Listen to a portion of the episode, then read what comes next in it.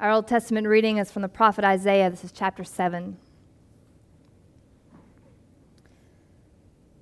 Again, the Lord spoke to Ahaz, saying, Ask a sign of the Lord your God. Let it be deep as Sheol or high as heaven. But Ahaz said, I will not ask, and I will not put the Lord to the test. Then Isaiah said, Hear then, O house of David, is it too little for you to weary mortals, that you weary my God also? Therefore, the Lord himself will give you a sign. Look, the young woman is with child, and shall bear a son, and shall name him Emmanuel.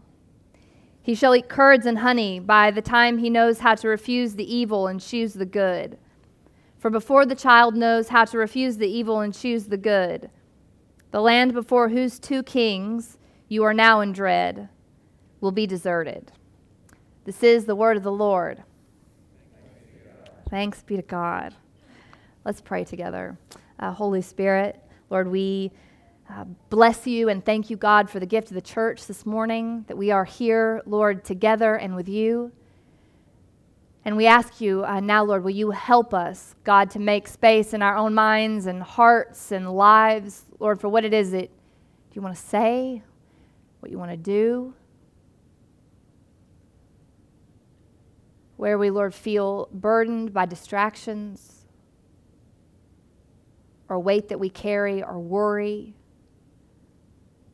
I ask God that you give us help and mercy, that you lay a hand of peace on us, Lord, and in a way that only you can, God, will you lift up our eyes and our ears that we would see you, Jesus. Bring us, Lord, to where you are, even as we pray, Lord, for you to come. Draw us into your peace and into your joy, into your goodness. It's in your name, Jesus, that we pray. Amen. Amen. Happy Sunday, y'all. So good to see you and have you uh, here with us um, on this fourth Sunday of Advent and this World Cup Finals Day. Um, if you have loved ones who are at home watching the match, it's fine. Just tell them we talked about them in church. That's all. Um, and if you know the results of the match, um, please, please don't mention it to my husband, who is around here somewhere. We just won't talk about it for the remainder of this time together. Um, I'm thankful for uh, Sundays like today because I feel the call um, to like kind of one of the strangest of it all, the strangeness of it all, to like come and be set apart. Um, the world is like spinning and going about its thing and doing what it always does, and then here we all are gathered here. Um, I don't know to open our hands like this and ask for God to come, to try to hear what God might say or try to make ourselves available to what God might want to do. And I really appreciate that. I feel thankful to get to do that with all of you. Um, made more stranger still by the words that we're called to like reflect on and read together this morning this like really obscure kind of random part from the book of isaiah like tucked away in your old testament buried you know in that great big book back there somewhere it's probably been i would suspect a while since you have um, heard this particular passage of Scripture read in church. It's why I love the lectionary. Um, why would this be the text that we're called to reflect on on a Sunday like this, our last uh, Sunday of Advent? It's a good question. We've been reflecting on the words of the prophet throughout the season, um, spending our Advent with the prophet Isaiah because Isaiah was a prophet during a time when Israel was called, being called as God's people to wait. Now that's interesting because the book spans a really long period of time. And so Israel was waiting for different things at different points of that period of time. Towards the beginning of the book, we're waiting on what we fear will be impending judgment, something that we're not going to love, something that doesn't feel good. That's what they're waiting on in the beginning of Isaiah towards the middle and end, we're waiting on other things deliverance, restoration. But we're waiting throughout uh, all the same, lots of waiting. Which is, of course, what makes it such a fitting book for the season. Advent is a season given to waiting. If somebody was to say to you, Well, what's Advent about? Um, I don't know what you would say. I'm curious. Wish we had time to kind of go around and be like, what is it about? Why have an Advent? Well, we would say, well, we're preparing for Christmas.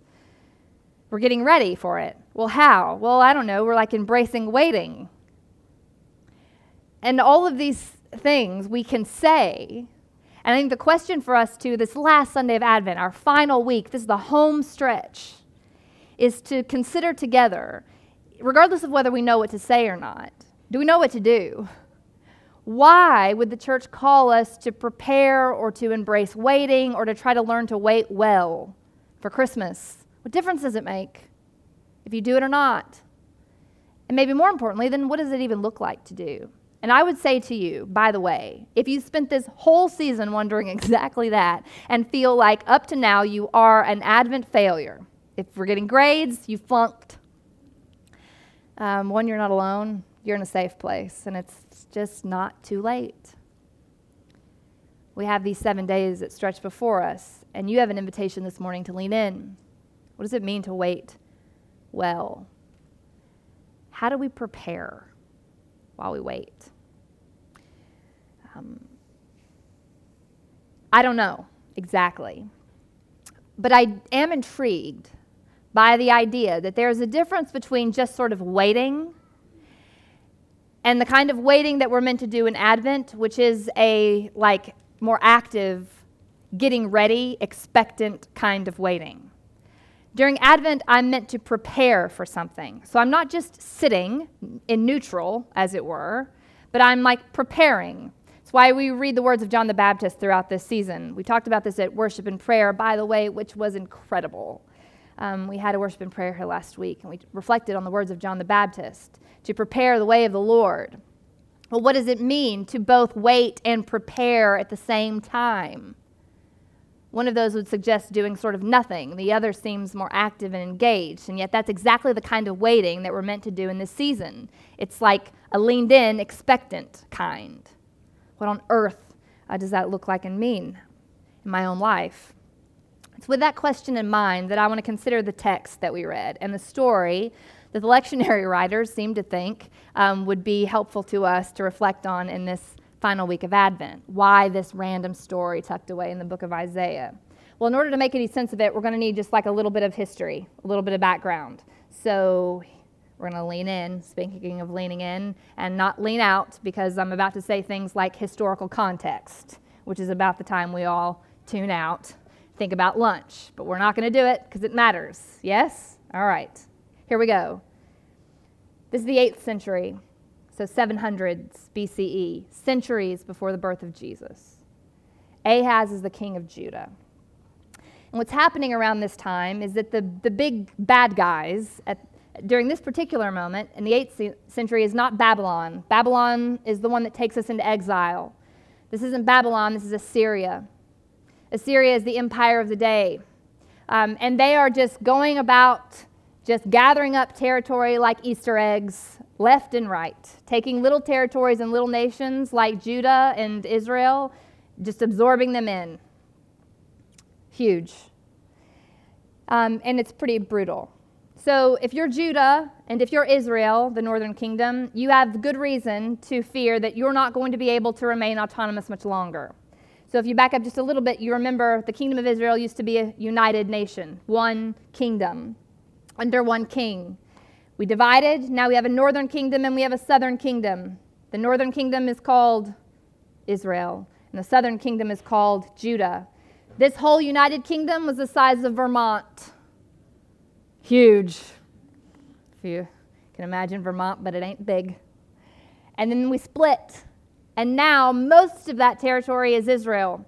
So Judah is within that massive territory, Vermont like territory, this little bitty baby piece of it.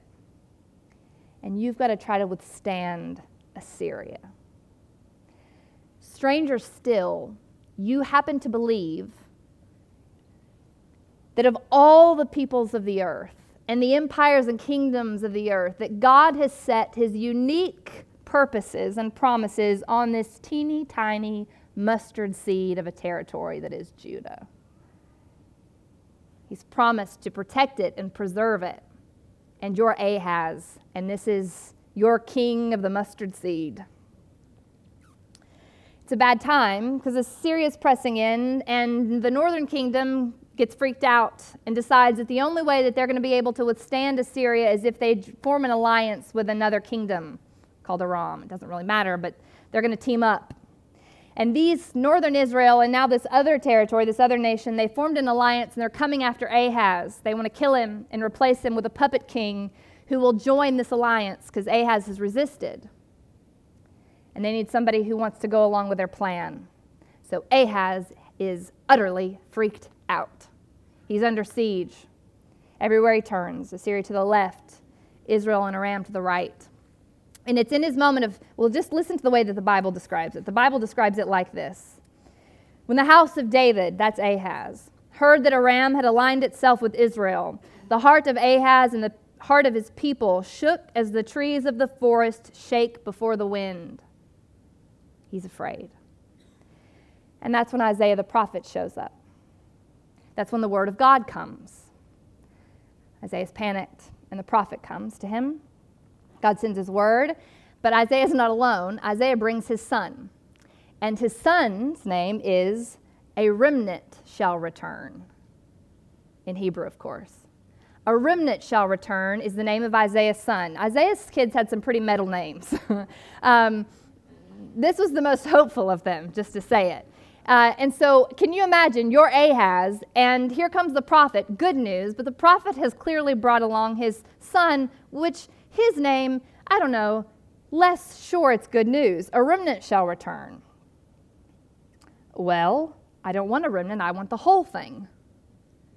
And I don't, I don't want to return, I want to stay. You know? So is it good news or is it bad news? Isaiah doesn't say. What he does say is this plot, this alliance will not stand.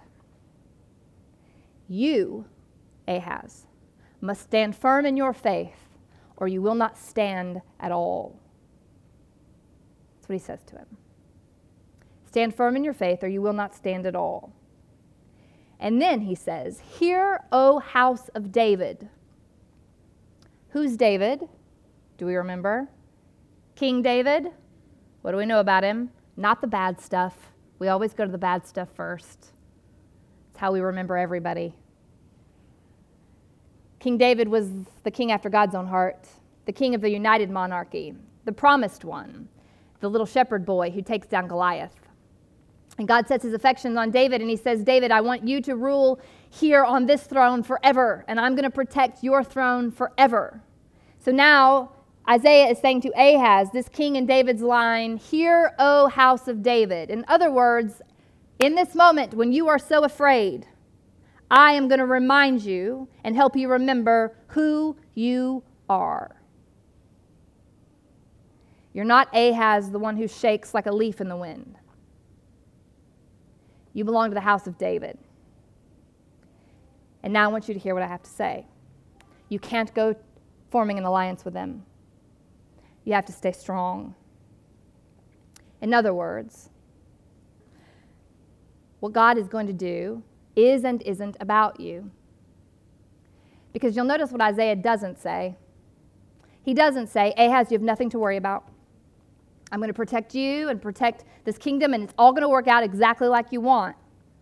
So you've no, nothing to fear. It's all going to work exactly as you want. He doesn't say that. He brings his son along, which says a remnant will return. So it is a hopeful word, it is a promise. I don't know that it's the one that Ahaz would have asked for, though. So rather than saying exactly what Ahaz wants to hear, what the prophet does instead is zoom out and connect Ahaz, when he's afraid, to a bigger story. And this is where, y'all, what does any of that have to do with Advent? Why does that matter? Because I think one of the things that the text is trying to get us to hear, trying to say, that maybe this moment is trying to get us to hear, is while we are waiting, and Ahaz had to wait, he did not know how this was all going to work out.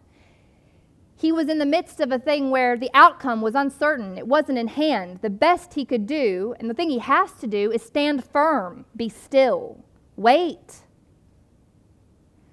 What does it mean to wait well? is the question. And the prophet comes and says, The way that you're going to prepare, the way that you can wait well, is to stand firm with some hope and some courage. And the way I'm going to give that to you is by connecting you to a bigger story. In other words, your life, who you are, what God is doing through you, is about you and this moment, but this moment is connected to something much bigger than you and this moment. And I think that there is something instructive in that for us, what it means to be a courageous person, a hopeful person. When I feel under siege, pressed in on all sides, terrified, and out of control of outcomes, the prophet comes along and says, I'm going to need you to hear me, O house of David. Zoom out a little bit. Remember that your life is connected to a much bigger story, a much bigger promise and this moment is one moment in that story. And God's promises and his faithfulness to you is sure. It's not up for grabs. His commitment to this story and where it's headed, not up for grabs. So take heart, stand firm in faith. That's different than standing firm with the assurance of what's going to happen. Do you know what I mean? That's not hard. If you're Assyria, you stand firm because you're Assyria and you have big muscles. you have bigger muscles than all the other little muscles. So, where's your confidence, O Assyria? Oh, it's in my muscles, which are bigger than your muscles. And we all want that kind of firmness. You just can't call it faith, really. It's not. And it's not wrong to want or need that kind of reassurance. That's a very human thing. But what happens when your muscles aren't as big as Assyria's? You know, what are you going to do? And the prophet comes along to say, you can totally freak out, you can panic, you can be sure that failure is the result if you don't run and seek shelter elsewhere. Or you can remember who God is. You can remember your faith. You can remember that God is doing something bigger than what you can see, that ultimately His muscles are the biggest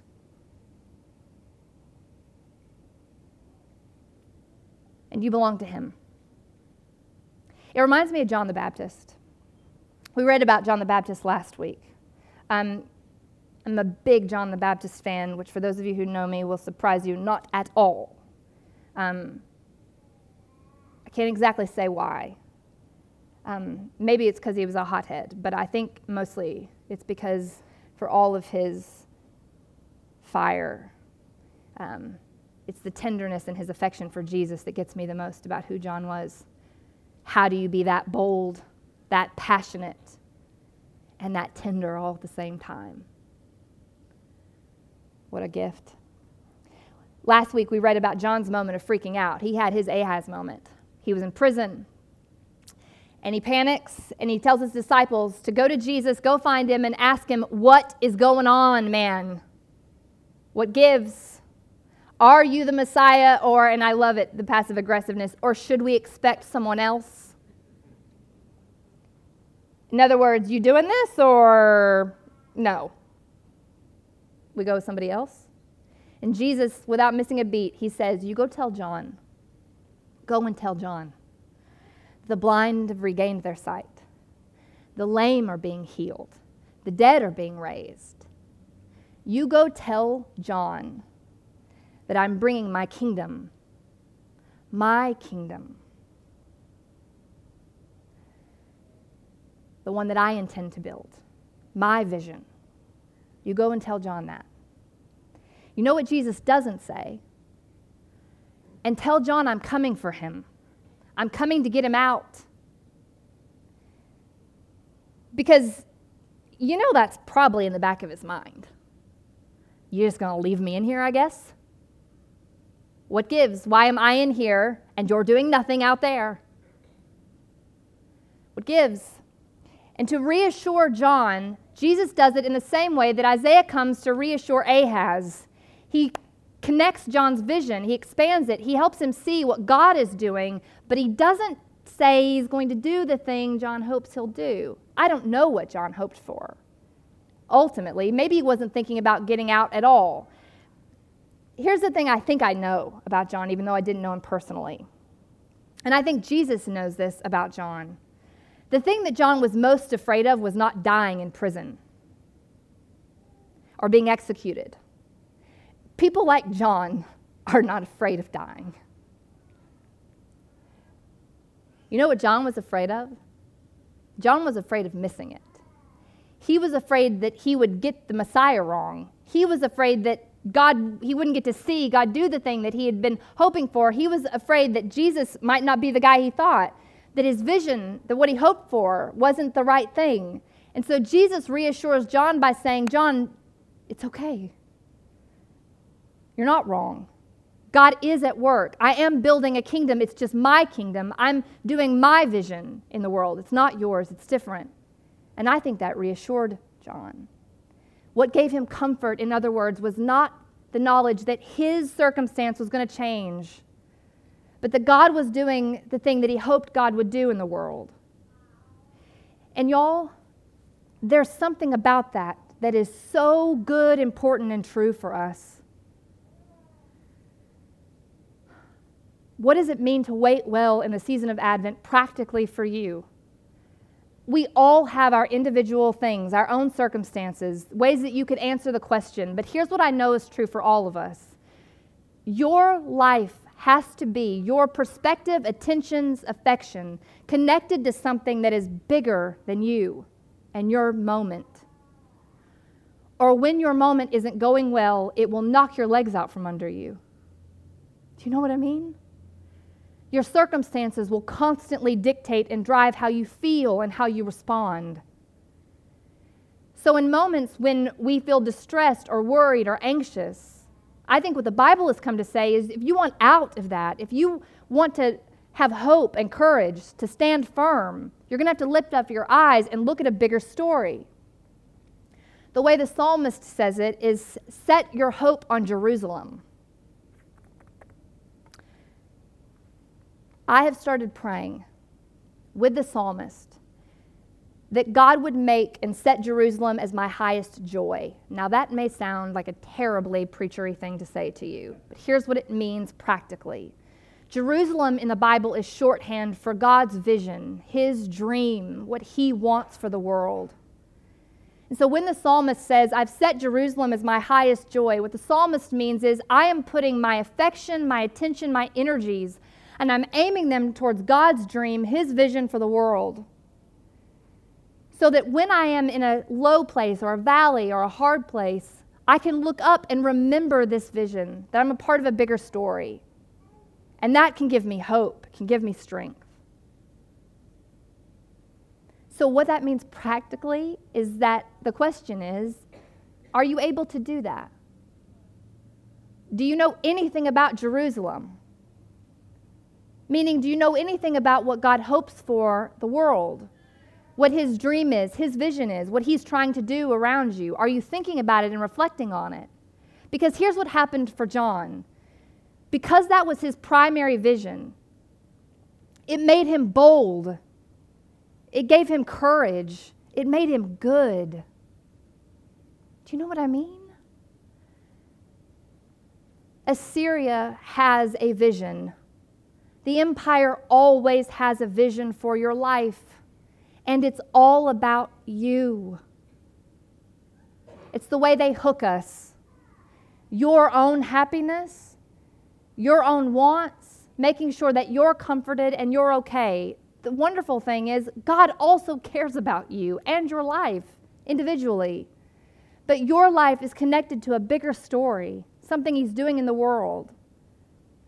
And so when I am down and my circumstances aren't exactly as I want them to be, maybe the prophet has come to us to say, Hear, O house of David. You're a part of something bigger, a story that God is telling that might not make sense to you today, in this moment.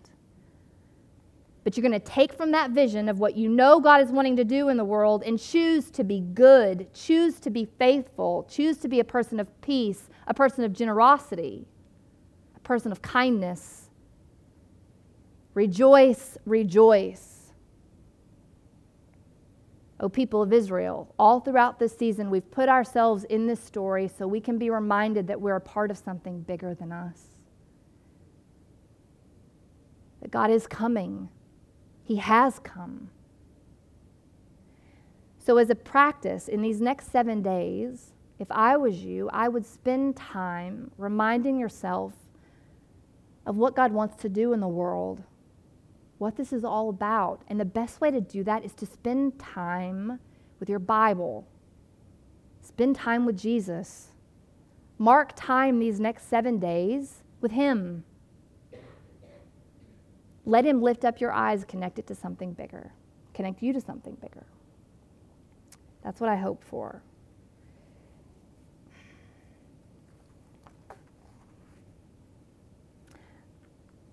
I've thought many times about John's final moments. You know, before they came to cut his head off, which is what happens.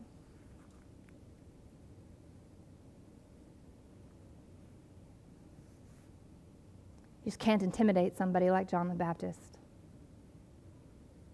You just can't. You can't make him run. You can't make him lose hope.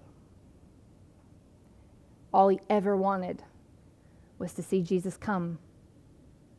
It was for God's vision to be fulfilled in the world. It's all he wanted. And so, if I want to be somebody who won't run, who can be a person of peace and hope, that's instructive to me. You can't intimidate us because all we want is to see Jesus. We get that either way. It goes. You know. And if that sounds to you like a daydream or something that can only be true for somebody like John the Baptist, then 2023 can be for you the year when you learn what it means to stand firm in faith. Jesus is going to look at you and say, It's okay if you can't believe that today, but will you follow me into this new year and let me teach you what it means to have faith? so you don't have to run. May it be so, Lord. Holy Spirit, help us now to pray, Jesus. We look to you, Lord.